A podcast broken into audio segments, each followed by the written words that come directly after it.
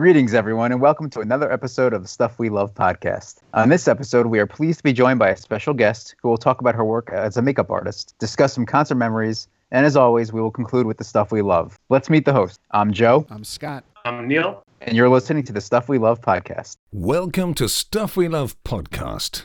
We are pleased to be joined tonight by a very special guest. She's a friend of the show and a wonderful person. Gina, welcome to the show.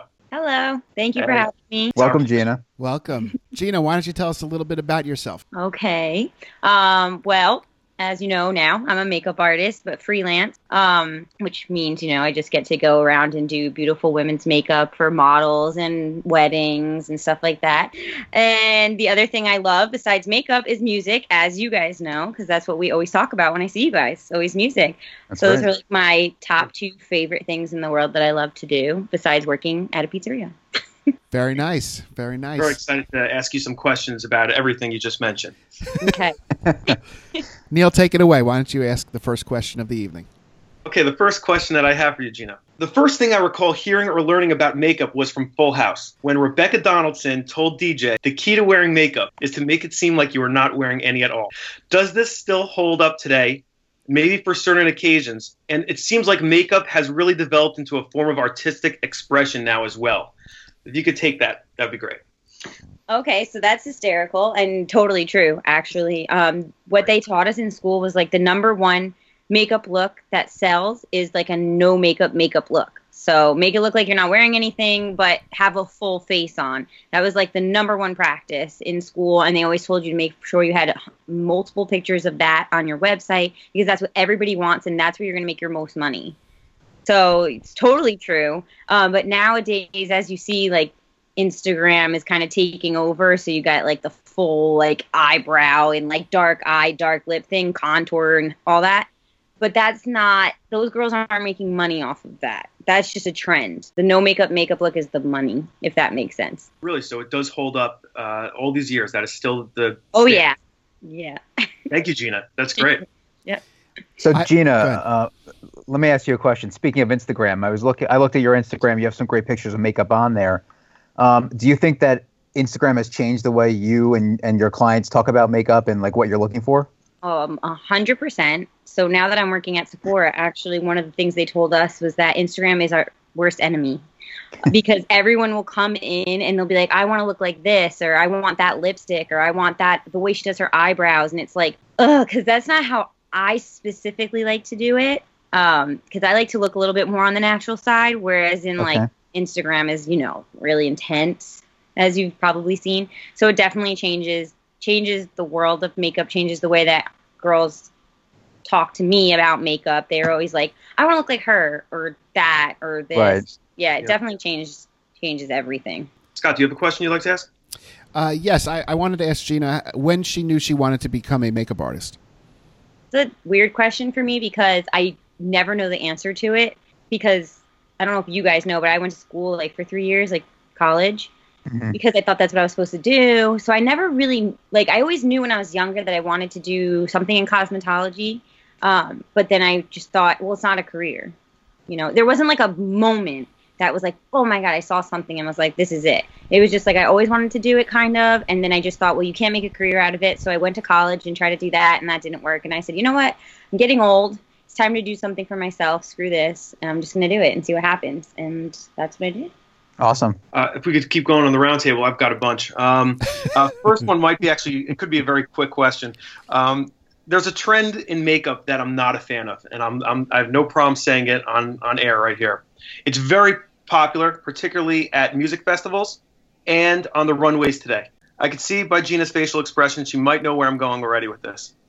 And this trend that I'm not a fan of is glitter, including it's gone to such extreme now that there are glitter tongues as a trend. I didn't know And I that. find it to be safe, and I've read articles backing that theory up. What are your thoughts on glitter as a makeup trend, and am I alone, or uh, or do you agree with that? Okay, so I don't know if I'm allowed to like say this, but we call glitter the herpes of makeup because we love it, It never goes but away. you can't get it out of anything, and it never exactly it never goes away. Like if you use glitter on someone, it's in your makeup kit. Like you have to like deep clean every brush. You literally have to take a brush that you use and throw it out. You'll never be able to use it for anything else. Like I tried using glitter. I love glitter. I love it. I love it. I love it. But it's yeah, like I said, it's it's a pain.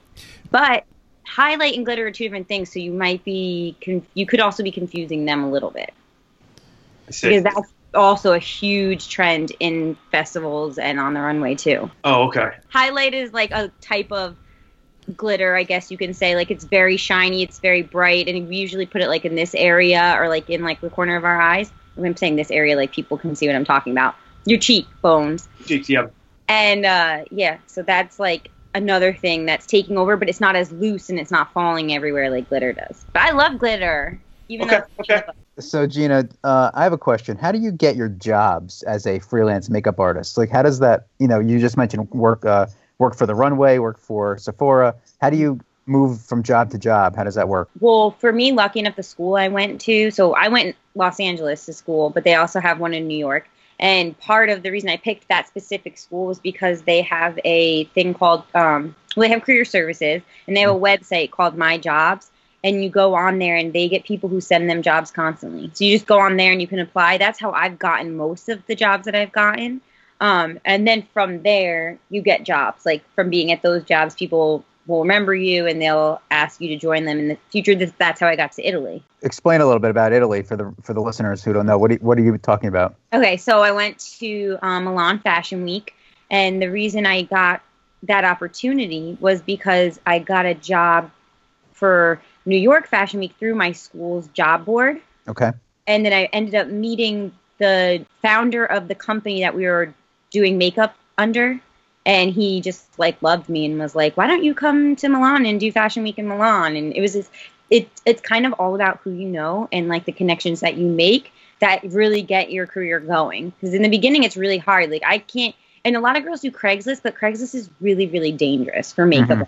it's really Yeah. dangerous because a lot of those people know you know you're going to do it for free or you're going to do it for nothing and you'll go with them like you'll go for anything and then you know you end up getting in a trap and it ends up being something else so i try to avoid craigslist and just do my job board for now Okay. uh, but that's the main way i do it and like i said you just have to know people it's all about knowing people and hope So a lot of it is go is there. self marketing and uh, promotion and everything like that. yes definitely yeah Wow. Cool. I was going to ask uh, Gina what celebrities uh, she admires for their use of makeup.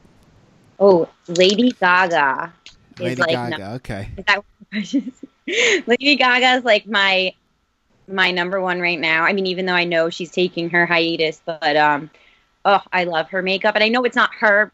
Well, she collabs with her makeup artist. Her makeup artist is super talented and works so hard. Like you don't even know. I watched her documentary, and um, I don't know if you Mhm. guys are into Lady Gaga, but Born uh, born this way, of course. So yeah, so I watched it and like watching the makeup artist is like doing makeup in the hospital. I mean, in the doctor's office with her while she's like.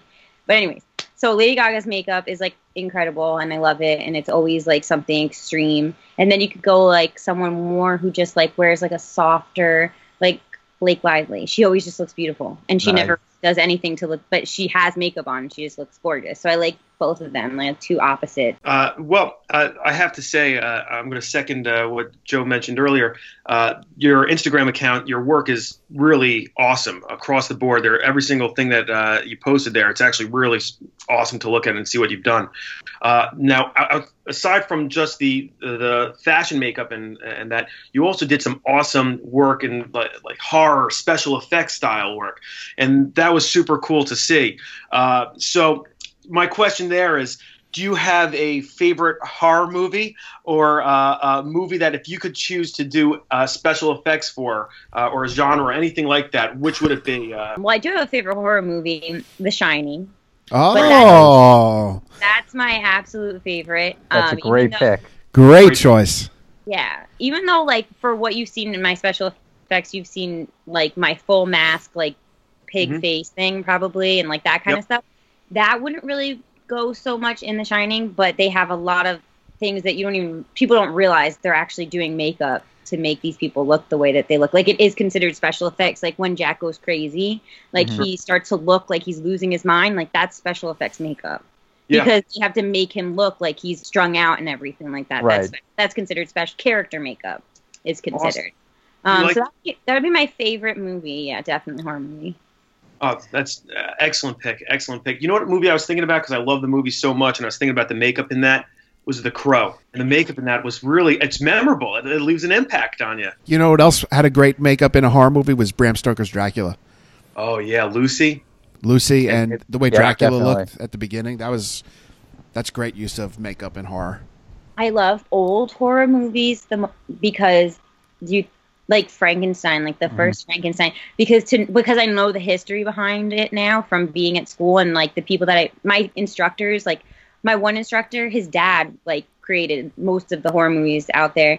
So he knows a lot of backstory that you would never know. And so he told us about it. It's just crazy to see how like it's you guys wouldn't really know, but to see how the makeup has changed from then to now, like the prosthetics now are so lightweight. There's like nothing to them. It's crazy how like they transfer straight to your skin. And then like Frankenstein, like it was like this heavy box that they were like putting on. It was it's just nuts. I don't know. Yeah. It's really Yeah. cool. That's I like to see the transformation from back then to like now. But So we're still pretty much Good. using the same techniques. So I think that I mean, was Jack Pierce, but I remember reading or hearing that Boris Karloff had to sit in the makeup chair for like f- five hours a day or something like that just to look like and- Frankenstein.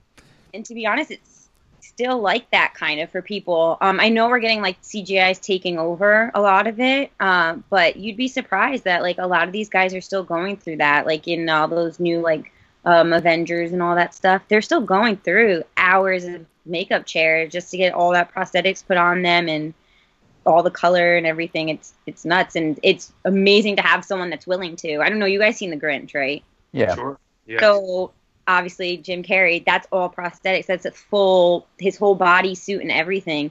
And they were doing it in um, Hollywood at Mhm. Universal in the middle of the summer. So it was like 100 degrees Wow. outside. And he actually had like a mental breakdown at one point. And he ripped his prosthetic nose off and like flipped out. And they ended up having to like ha- sit him down, have a long talk with him because it's hundreds of dollars. And like you know, he was just like, I couldn't take it anymore from all the constant like putting this Right. makeup on him every single day. And it's like, so it's hard to find a person who's going to sit there and put up with it.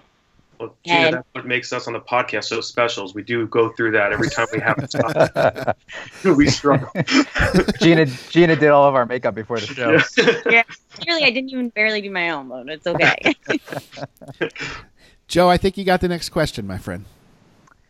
So, Gina, have there been any requests from friends or people that you know who do makeup for um, to go to music festivals, to go to to go to special events like that, um, anything like that? I haven't really been asked too much because I was gone for a lot of the time.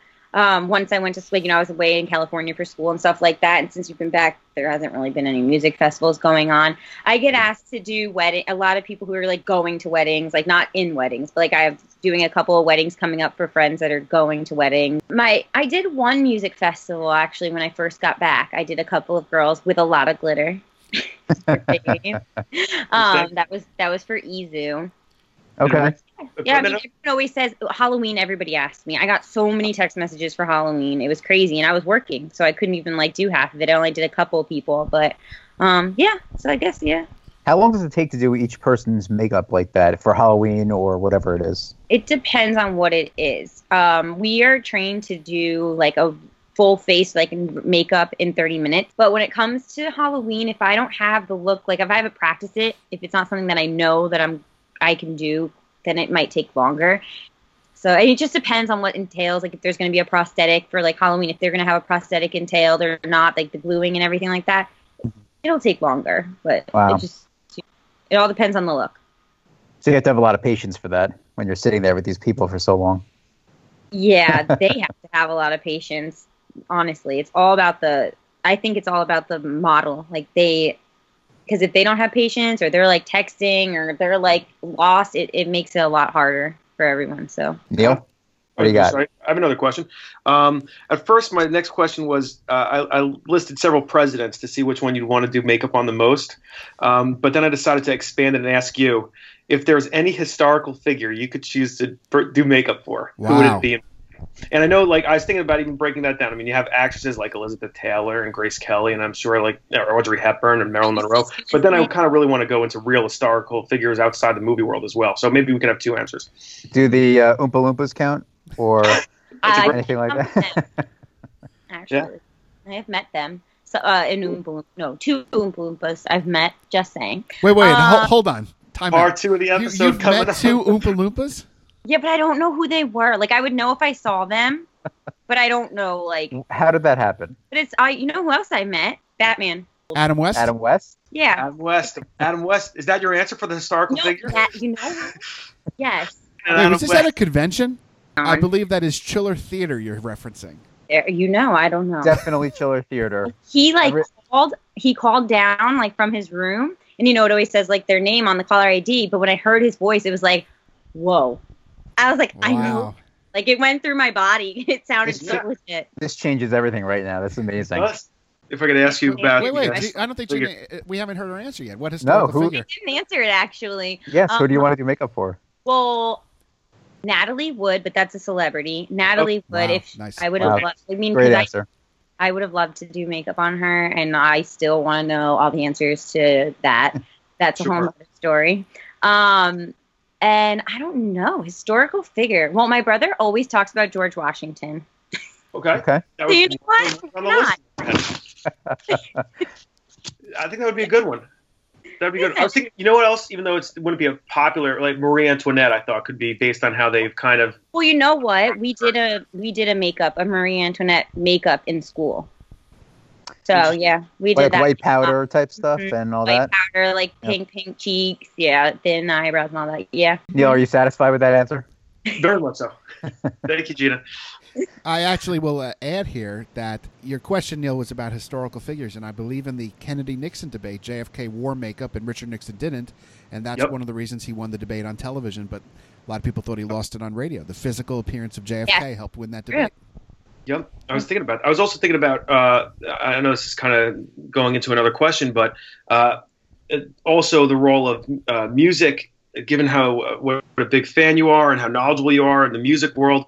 Um, how makeup has played a role in music. Everyone will think Kiss, obviously, and that's on a you know a different level of makeup. But I was even even thinking about Elvis when he started performing. He would wear eyeliner, get dramatic effects, and all sorts of um, uh, uh, uh, different usages of uh, makeup for uh, their artistry and their work. Uh, now, Gina, given your you have uh, such a background in, in music, uh, do you have any music acts outside of Lady Gaga that you really like the style and the images of uh, imagery of, and particularly with their makeups and uh, makeup and fashion? Or I mean, this is kind of like a given, and you, I think you know this kind of, but even though they don't exist anymore, My Chemical Romance, I loved what they did. I even though it was so like almost childish in a way, their makeup was like it almost looked like there's no effort, but every time they did it, like it just went with whatever they were portraying, whatever album it was. Like you know what I mean? And I love that. It was like a story. Every single album and every single makeup and look had a story. And I Yeah. love that about people. Like I like when they do that and actually that brings me back to Lady Gaga too because that's what she's been doing too. I mean, she's so out there and now she's trying to rein it back in and focus just on the music and like that's what she did with her makeup this time around. Like she was trying to keep it more less less glam Mhm. um in some aspects. And I I like when people dress and do their makeup to their album. I know I don't know if that makes sense, but No, it does. it's, like a part story. telling I like story, when they- right? Yeah. Yeah. That's a great answer. That's Uh, yep. Gina, I wanted to um, know if you've ever done any makeup on people working at haunted houses during Halloween time. Yes, I did. Um, so I worked at Brighton Asylum, and um, it not what you would expect. I think um, it's a it's not what I expected. It's a different type of makeup. I don't know how to explain it because it's just not as it's more dramatic in the sense of like if I were to show you that person outside of the haunted house, you would be like, "Ew, what is that? Who did that makeup? It looks horrible." But in the haunted house, in the lighting and everything like that, Right. it's like, oh wow, that looks crazy. So it, it was definitely a learning experience for me because I had to learn a whole nother way of doing special effects makeup. And we had to like cool. yeah, and we had to like make things out of like tissue. It was it was a challenge because it was like when you didn't have anything, you just had to figure out how to make cuts and bruise like scars and cuts and bullet wounds like from tissue paper and latex. Like Right. we just learned to just it was very creative. Gina, what's your favorite My Chemical Romance song, real quick? That's a good answer. Um, famous last Words. Oh, great Great song. answer. Great Yep. song. Um, I- Helena and Mama. Mama's, Mama is great my song. favorite song for sure. You know what mine I is? just I just listened to it the other day. What's yours? The Ghost of You. It's a great one. That's a great one. Yeah. I love that video. I do too, and it's such a great Yeah. video. Yeah. Oh, It's yeah. awesome. Like World War II era. Yeah. It's yep, so it's cool. awesome. And there you go. I love the makeup in that. The hair and the makeup and everything in that one is so awesome. It is. Yeah. Gina, another question I have for you. If you could give the audience one tip that uh, related to makeup that you would say that or or a little trick that you've come up with, something that you would say, "Oh, it may not be on people's radar screens with makeup." If you could give one suggestion, what would it be? Stop following Instagram models. There you go. That's my thing. That's interesting. Less is more. Everyone's trying to over contour and over highlight and overdo their eyebrows and overdo their lips. It's like, be you. Be, makeup should be an expression of who you are as a person. I guess it's there for your insecurities and to cover up your insecurities. Totally understand that, and there's nothing against that. But I just think that like less is more. You look better. Like I'm not saying don't put full face of foundation on. Do it put your contour and put your highlight, but you don't need to contour your nose every single time you do something. You don't need to contour your chin or overdraw your lips or make yourself have eyebrows that you never had before. Like, just less is more because you're beautiful, just how you are. That's a great answer right there. It is. That was great. Thank you, Gina. Thanks. Gina, is there anything that you'd like to promote tonight in terms of where our listeners can find your work online? Um, yeah, so there's two ways. Uh, you can either go on Instagram. Um, that's for my less professional portfolio. It's uh, MUA Gina C. Or you can go onto my website, which is just my name. So it's www.ginacecala.com. And- Wonderful. Cecala's C E. Oh, C E C A L A. Okay. Thank we you. could we could put links to that as well, Scott, on the uh, so uh, the stuff we love accounts. We're going to link to that in our show notes. So, um, Gina, thank you so much for coming on the show tonight to talk about your makeup work. This has been really fascinating. Uh, I think that all our listeners will get something out of it. Gina, thank you for coming on the show. That was awesome uh, information. I I uh, I learned a lot. I appreciate it. Thank you guys. Gina, this was great. Thank you so much. I really really enjoyed this a lot. No, and thank you keep up so great much. work. Seriously, it's great work. I, I I love it. Yeah, I, I must say that my wife and I were looking at Gina's work online earlier tonight, and it really is absolutely beautiful. She's a remarkable makeup artist, and uh, I definitely think that all of our listeners should check out her work online. So now we're going to turn to our next segment, which Gina will be joining us for as well. Uh, we thought that since Gina's a big music fan, as we all are as well, we would spend just a few minutes talking about several of our most memorable concert experiences that we've had over the years. I think we've all been to many concerts on the, when, when I think of the hosts of this show and Gina. So uh, it's very tough to choose a couple of memorable experiences, but uh, I'll start with one. As listeners of our show will know, I'm a big Beatles fan. I love the Beatles.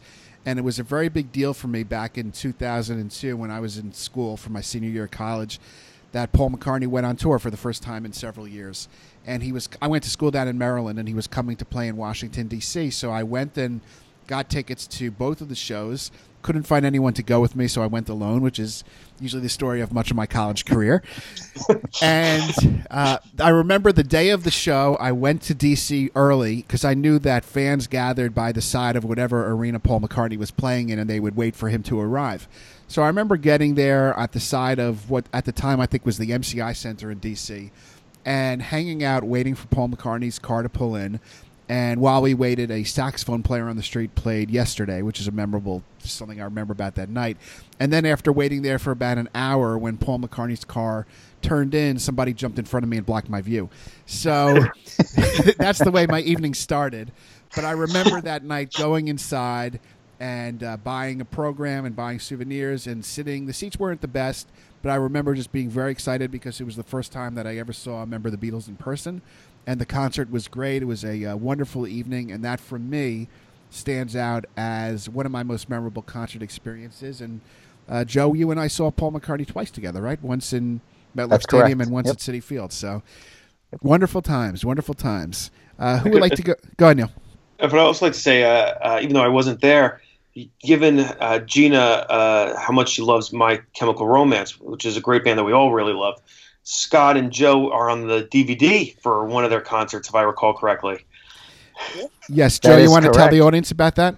Sure, that wasn't actually. I wasn't going to use that as my concert experience. Oh, but, great, great. um, go, go ahead. Oh, oh, forget no, this forget is great. No, I wasn't going to. So this oh, you great. weren't going This, to. Well, th- uh, this, is was a bonus in- concert experience. This is this uh, concert, My Chemical Romance, in Maxwell's at Hoboken. Maxwell's is a club that probably holds about 500 people, uh, and they were open then at the time. They're since closed. Um, and My Chemical Romance was playing a secret show there, and I think I was at work that day trying to get tickets or something, and they just popped up. I grabbed them, and I remember Scott. I called you right away. We went to the show that night. It was, I think it was October, right before the release of the Black Parade. They actually played a new song from the Black Parade, and I remember somebody yelling out to them, "What was that song?" Uh, when they were done with it, because nobody knew what it was. Yeah, cool. and So- we're on the DVD of that release. And one thing that stands out about that show is the room we went to. So we go into the bar, and it's literally just like a bar. And they say, okay, the band's going to be in the back room. And we go into this room that honestly is not much bigger than the room I'm recording in right now. And My Chem took the stage. We were steps away from them. Then people started moshing, and I got very nervous. So I went to the back of the room, and but it was a great show. I'll never. And there was a person online with us, Joe, who flew in from England just for that she was show. that's uh, I was just going to say she was from England. She flew in just for that show, and she flew back the next day. That was a great line experience because they made us wait probably for about an hour or so before we got into the show. So we were talking to her the whole time. Um, and the only, and I do I'll never forget that show probably for as long as I live. I mean, we're on the DVD. They released a special set of that just to show you how different that show was. The room was probably the size of the, my basement, and um, the next time I saw them was I think I think it was at, at Bamboozle. No, John. uh, no, no, no. I got to correct you. The next time No, we saw right. them next was the saw them, they next night. Up for Bon Jovi. The next, next night, night, we went to the first show ever at the Prudential Center where they opened up for Bon Jovi, and we were in the last row of the upper deck watching Yes. My Chem after watching them from feet from the stage. You're right. That was the next night. They it was the first show at Prudential Center, so they wanted New Jersey bands. Bon Jovi was the headliner, and My Chem was the uh, opening act. And the next time I saw them was at Bamboozle with probably about fifteen thousand people. Yeah. And the time after that, I think was their own show at a fe- at uh, Madison Square Garden. I think we went to that as well, Scott. Yes, opening act Uh, was Taking Back and Sunday. Neil, you were there. It Yes. was Neil, Joe, and I, and my and my girlfriend at the time, Allie. And I remember during the show standing up and saying to you three, "Why don't we dance?" And then nobody danced, and I felt like a real idiot, so I sat back down. the, that I believe was our like our year of My Chemical Romance. In that one year was all about that. It was, but uh, that Maxwell show, I, I'll never forget it for as long as I live. So, Joe, tell us about what concert memories were on your list. Uh, so I'll start with. I have two concerts that are on my list. I've probably been to maybe three or four hundred concerts, so it was really hard to narrow it down.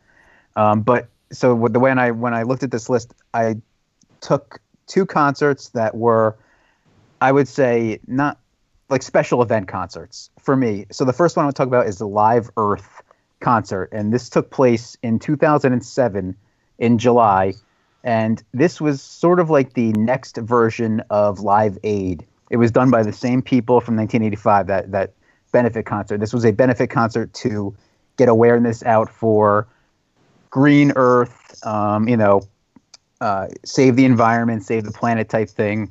I, I went to the concert with Scott. Uh, we drove up in an SUV. People were not happy with that. That's how the concert started for us. The the concert lineup was basically at the time in 2007 a who's who of music at at the time. So, Taking Back Sunday was on the list. Um, Keith Urban, Ludacris, Fall Out Boy, uh, John Mayer, who was there, uh, Melissa Etheridge. Um, I can't even remember who else was. up. Kanye West. The headliner was the reunion of the Police uh, with Sting. It was, I think, it was their first or second performance before they went on this huge tour and this huge reunion tour. And uh, John Mayer and Kanye West came out with Sting and the Police, and that was the close of the show. And I just thought it was, it just stands out for me as a concert memory, not because it was the greatest concert I've ever seen. It wasn't for sure, but uh, it was more the fact that it was this concert that was going on. It was taking place all over the world. Um, and we went to the New Jersey version of that. It was the only one in America. I just remember So, that. Joe, as you're talking about that, I brought up on my phone, I have a photo album from that day. And the people who are listening to it won't fully appreciate it. But here's a photo I snapped of a guy sitting there reading the newspaper during the show. Okay? And Yes, I absolutely remember that now. It was a great day. And Scott, do you remember we took a break to go get food? Do you remember who was on stage at the time? that was Melissa Etheridge. Absolutely right. yes, we, we, we felt that was the time to go take a break. I would agree, probably. Come was, and I to remember my where- window. when we went to get food, the stands were behind the stage, and there was no security. Obviously, a different time. Yeah. Um, there was you just walked behind there, and then you could see them setting up the stage. We stood there for a while while Melissa Etheridge was playing. Obviously, we weren't really interested in her. Um, I'm sure she put on a great show, though. So Yeah, I recently was selling off some of my CDs, and I found my CD and DVD of Live Liveworth, and I was debating whether or not to keep it. And I looked at the set list. I'm like, this really was terrible, so I sold it. but it was definitely, Joe. I agree with you. One of the more memorable days I've ever had going to concerts. So it was uh, a it was a terrible concert, but it was a great time. Uh, they had a TV special, they had album and DVD. Uh, it was a good time. Uh, now, so- Gina, let's turn it over to you. Why don't you share one of your concert memories? Um, probably uh, Guns N' Roses. I went with my mom and my younger brother and his girlfriend at the time. um, and then my brother and his wife went, and my other best friend went, but we all like had separate seats, but we all went together. Um, and it, I thought it was great. I loved it. I had a great time, and it was just to see them, like, because I grew up listening to them. Like my family, my parents always used to play them, and I have like very big memories of listening to them, like driving from all of our sports because we like lived in the car when we were little. Because we were always going from one person's sport to the next sport to the next sport, and we always were listening to them. That's what my dad, and my mom always listened to, and to be there and experience it with my mom. My dad doesn't like to go to concerts like that, and just to be there with her and like I felt like she was like experiencing it, like you know, because she never got to see them when she was younger. So we went, and it was just awesome. It was just awesome, and to actually see everyone actually show up and like play, because I was told like that's not going to happen. No one's are, they're not all going to show up, and they actually did, and it was amazing. So I would say that's one of my most memorable. I, w- I agree. That was a great concert, and I was on the way there. I, I was saying to the person I went with um, that we were going to wait there for three or four hours before Yeah. Axl Rose decided to get on stage, Yeah. and they were on stage right on time. It was great. Of course, I parked near the uh, near the way out, so I got in and out as soon as I could. It was awesome. Best one of the best concerts I've seen in the last couple of years. Oh yeah, definitely. So Neil? Neil, For me, I, I, I, I have to bring up another DVD memory, which was a very fun experience. Uh, I went with Scott and Joe to this. It was the three of us. Um, we went to see Neil Diamond at MSG when he did his tour. And when I'm a big Neil Diamond fan, and uh, uh, we go there, we had upper deck seats. And while we're going to our seats, there's a person in the uh, the the stairway that said, "Do you guys want to have lower seats right next to the stage?" So we didn't know if this was a scam or what the deal was, and we're, we kind of asked what was going on, and they said that they're filming a DVD and they want to fill up the space near the stage. So uh, they gave us seats, which were literally, I think, three rows off the stage for Neil Diamond, Yep. and uh, they filmed the Hot August Night live in NYC. Uh, uh, I forget exactly which year this is, um, and uh, we were clearly on the DVD there, and we we stayed. I think we're the last people in our section, uh, uh, and he was very cool coming up to the crowd after the show, thanking everybody, and as were the uh, members of his band. And it just was a great performance, as he always gives. Uh, and it just was very memorable. And then to have it on DVD afterwards is, is very, very cool. Um, uh, so I really enjoyed that. Uh, that was a that was a great concert memory. And uh, and when I think about it now, there's also a lot of concerts that you sort of uh, you, I don't want to say take for granted, but there are a lot of performers that you see that a lot of horrible things have happened recently where a lot of performers have gone way too soon. Um, and I was just thinking about I saw the Cranberries in New York City twice, and I think they're awesome and I love them. And uh, and she this year uh, uh, that was a terrible loss. And I think about some of the other '90s grunge acts that I really liked a lot, where it's just not. I think about some of those concerts now uh, again. Uh, very grateful I got to see some of those. And then I also think about I love jazz, so. New York City has great jazz clubs, and I used to go in a lot at night, and just even sometimes by myself, um, um, uh, sometimes by choice, sometimes by sometimes not, and I would go to uh, some of these jazz clubs, and you think about some of these great, great musicians I played with, whether it be Miles Davis, Coltrane, and even um, I remember I, I decided one night I, I, I didn't make it in to see David Fathead Newman, who was Ray Charles's uh, he played with Ray Charles, um, and he's a great, great, uh, great sax player there. And um, I, I, and he passed away shortly thereafter. And I just it made me think that it's so important to get the opportunity to see some of these people, just to make sure you get in and see them, especially in an intimate setting like that. So I think about a lot of those memories now. But uh, yeah, Neil Diamond uh, was definitely definitely memorable, especially uh, when he said, "You don't bring me flowers" at the table on our side of the stage was great. Neil, I, I remember you were pointing at Neil Diamond like, you know, we love you, and it was awesome. It was Yep. a great concert experience. It was great. So, Scott, who's your uh, do one more? Okay, so we'll we'll do one more. Uh, this is a lot shorter than my first one. I went uh, years ago to the uh, Garden State Art Center to see John Fogerty and Willie Nelson in concert. And during John Fogerty's set, he said, "I was I had great seats right by the side of the stage," and he said, "I have someone backstage with a guitar."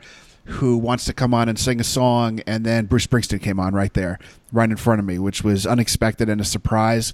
And I think they sang "Long Tall Sally," the Little Richard song, but um, so that was that was a memory. I'm not sure I'm getting that song right, but anyhow, that's my second concert memory out of many. That's awesome. That's a that's a great memory. Thank you, Joe. Uh, I will do another one that actually this was one of the greatest concerts I've ever seen for a number of reasons. In uh, 2001, in September, right before the uh, September 11th attacks, I went to see the Michael Jackson 30th anniversary concert at Madison Square Garden. Uh, and he did two concerts. The second one was the last concert he ever did in America. And I went to the first one, of course, which I, I've heard wasn't as good, but I couldn't tell. It was one of the greatest concerts I've ever seen. And when he came out on stage, he played with the Jacksons. Uh, so they had like a reunion of the Jacksons, which was just awesome. And then he came out by himself and did, uh, you know, some of his solo hits. And I completely understand why people go crazy over him and why they were passing out in the audience in the 80s and 90s. And uh, it, it was just one of the most unbelievable things I've ever seen with the atmosphere, the way people were cheering, and uh, just seeing him on stage, you know, do Michael Jackson songs at a Michael Jackson concert was just it was unbelievable. So, and then um, there was a, so many other parts of that concert. Marlon Brando came out and gave some odd speech, uh, which they call on Wikipedia a humanitarian speech, but they cut it out of the TV special because it was just very odd. Um, he didn't do that the second night, but uh, th- just things like that. And they had a huge number of artists come out. Usher came out and did some Michael Jackson songs. Um, you know, all kinds of artists at the time. It was just a great concert, and I'll never forget seeing Michael Jackson in concert. I thought it was great. Awesome, Gina. I think going to concerts by yourself, like you're saying that you've done, you did that. I love that. I think that's one of my favorite things to do. So like that's something that I think is one of my memories. Like every time I go to a concert by myself, it ends up being the best concert I've been to. I have more fun at those concerts than I do when I go with people sometimes. And one thing I did actually do that brings back to like um, I went to MTV Video Music Awards. Oh, you and I know did? it's not a concert, but um, Justin Timberlake was getting an award for I don't know one of the whatever that Michael Jackson award is that they The Video Vanguard Award. yeah, that's what you just reminded me of it. And NSYNC came out, and like Oh, for me, Awesome. because I saw them when I was little, that was my first ever concert. So Yeah. for me, it was like incredible. Like everyone, you know, everyone expected it, but no one knew it was going to happen. And to be there and be that close because we were in the pit, so to be that close to see Justin Timberlake, which I've seen him before, um, and he's an incredible performer. And then to see him with NSYNC as like adults and like just doing it again, it was just like I totally fangirled out. And I was by myself, and I loved every minute of it, and it was amazing, and I'll never forget it. And I know it's not really like a concert, but it basically was because he was performing for like ever by it felt like by himself, and it was awesome. I remember watching that. That's that's great. Yeah, Yeah. yeah, So- it was awesome. Uh, I just have a quick story to tell related to that. First of all, so Gina, you were at the VMAs that year. Yeah, Very cool. Very cool. Awesome. I think it was the same night that at around two in the morning he played a show at the Roseland Ballroom because I was there for that. You Yes, know that, was the night. That was the night. That night. was the night? Scott. That okay, and a concert memory I have of that night is before the show started. I went with my friend Danielle, and before the show started, somebody had an empty beer can that he chucked, and it hit me right in the eye, and literally like rolled down the side of my face. Didn't hurt me at all because of the angle it hit me at. So that's a concert memory. I- really cool concerts. Take me to these smaller places. I always have to see everyone in massive arenas. Uh, Gina, listen, I'm married now, so I do absolutely nothing. so Yes, I, I just checked. That was the night, Scott. And I the reason I know that is because I think it was either the day after or the day before. I went to see him at Starland Ballroom, and you couldn't go for some reason. I don't remember why, and I couldn't go the the next night. But um, so it was that night. That's a great memory. Great memories. So Neil, let's uh, let's conclude this segment by having you share another concert memory. Sure. I would say uh, uh, Joe reminded me that right after 9 11, I saw Ray Charles in Newark. Really? And he played America the Beautiful there. And they put the American flag down. And it was very, very emotional. And I just, uh, his version is so fantastic of that um, that it really just hit a chord with uh, uh, what was going on at the time. And, and then uh, in terms of also just seeing a concert that I thought uh, where where the artist really was very just he was very open and emotionally vulnerable and really connected with the audience in a special way. Is that when I saw Vince Gill and he really opened up about the meanings behind all of his songs, uh, and I guess also that his voice and the way he the way he sings, it just really left an impact on me. Uh, uh, those two concerts, I'd say. Um, so those are two uh, two other memories that I, I remember from the uh, concert going experiences. Great choice. Great choices. If Thank any you. of our listeners want to write in and share their memorable concert experiences, we love to hear it. So now we're going to move on to our most popular segment of the show, which is our Stuff We Love segment. Let's talk about some stuff we love.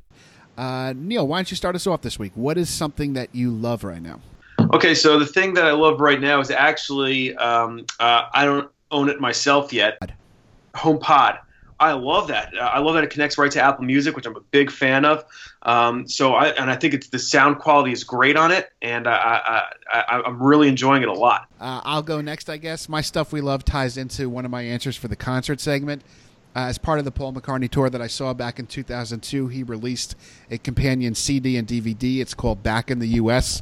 The CD is great. The DVD is honestly fair because it's not just a straight out concert. He intersperses it with fan stories and things like that, which to me are okay, but I'd rather just see at least a straight out concert. But he sounds great on that tour, and he does a lot of songs he hadn't done in quite some time. So, back in the U.S., Paul McCartney is my stuff we love. Joe? Okay, uh, for my stuff we love this episode, I'm going to go a little bit different, not related at all to music, uh, and say it that I'm going to pick the Eagle Creek Pack-It Cube set, and this is packing cubes uh, that you put in your suitcase. You can put clothes into these cubes. It keeps them organized. You can push them down to uh, compress the clothes so that you have more space in your pack in your suitcase when you go on trips. Uh, and I picked the Eagle Creek Pack-It Tech set because it's lighter than almost any other packing cube, which, of course, as anyone knows when they travel, is uh, a big concern uh, when you're when you're talking about weight in suitcases. So, if anyone is interested in traveling, I'll put this on the website as well. The Eagle Creek Pack-It Tech Cube set, which is the name for it, uh, I highly recommend if anyone wants to keep organized while traveling. Is it available on Amazon? It is on Amazon. I just sent you the link so you can put it on the website. Cool. Gina? Nice. Right now, I am obsessed. I won't even say love. Obsessed with um, this new album, Scotty McCreery. Just came out. Nice. Yeah, I'm going to see him tomorrow night. Oh, wow.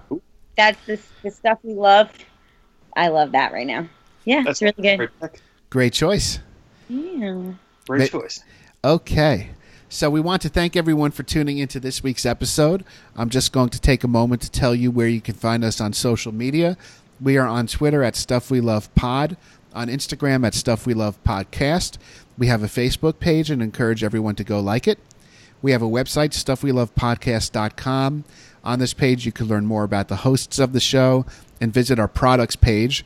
If you see a link to an Amazon product on there, if you click the link, even if you don't buy what we link to, it still helps out the show. So we encourage you to go check that out. You could uh, email us, stuffwelovepodcast at gmail.com. And please go on iTunes and leave us those five star reviews. We really appreciate that. The show is doing very well and it's continuing to grow. And uh, we are always looking to add more subscribers. So uh, once again, thank you, Gina, for coming on the show tonight. This was great. And Thanks, gonna- Oh yeah, Thank you, Gene. This is Thank great. you for having me. of course, of course. And now uh, let's go around and uh, just say who we are one more time. I am Scott, I'm Joe. I'm Neil. I'm Gina. and this has been the Stuff We Love podcast.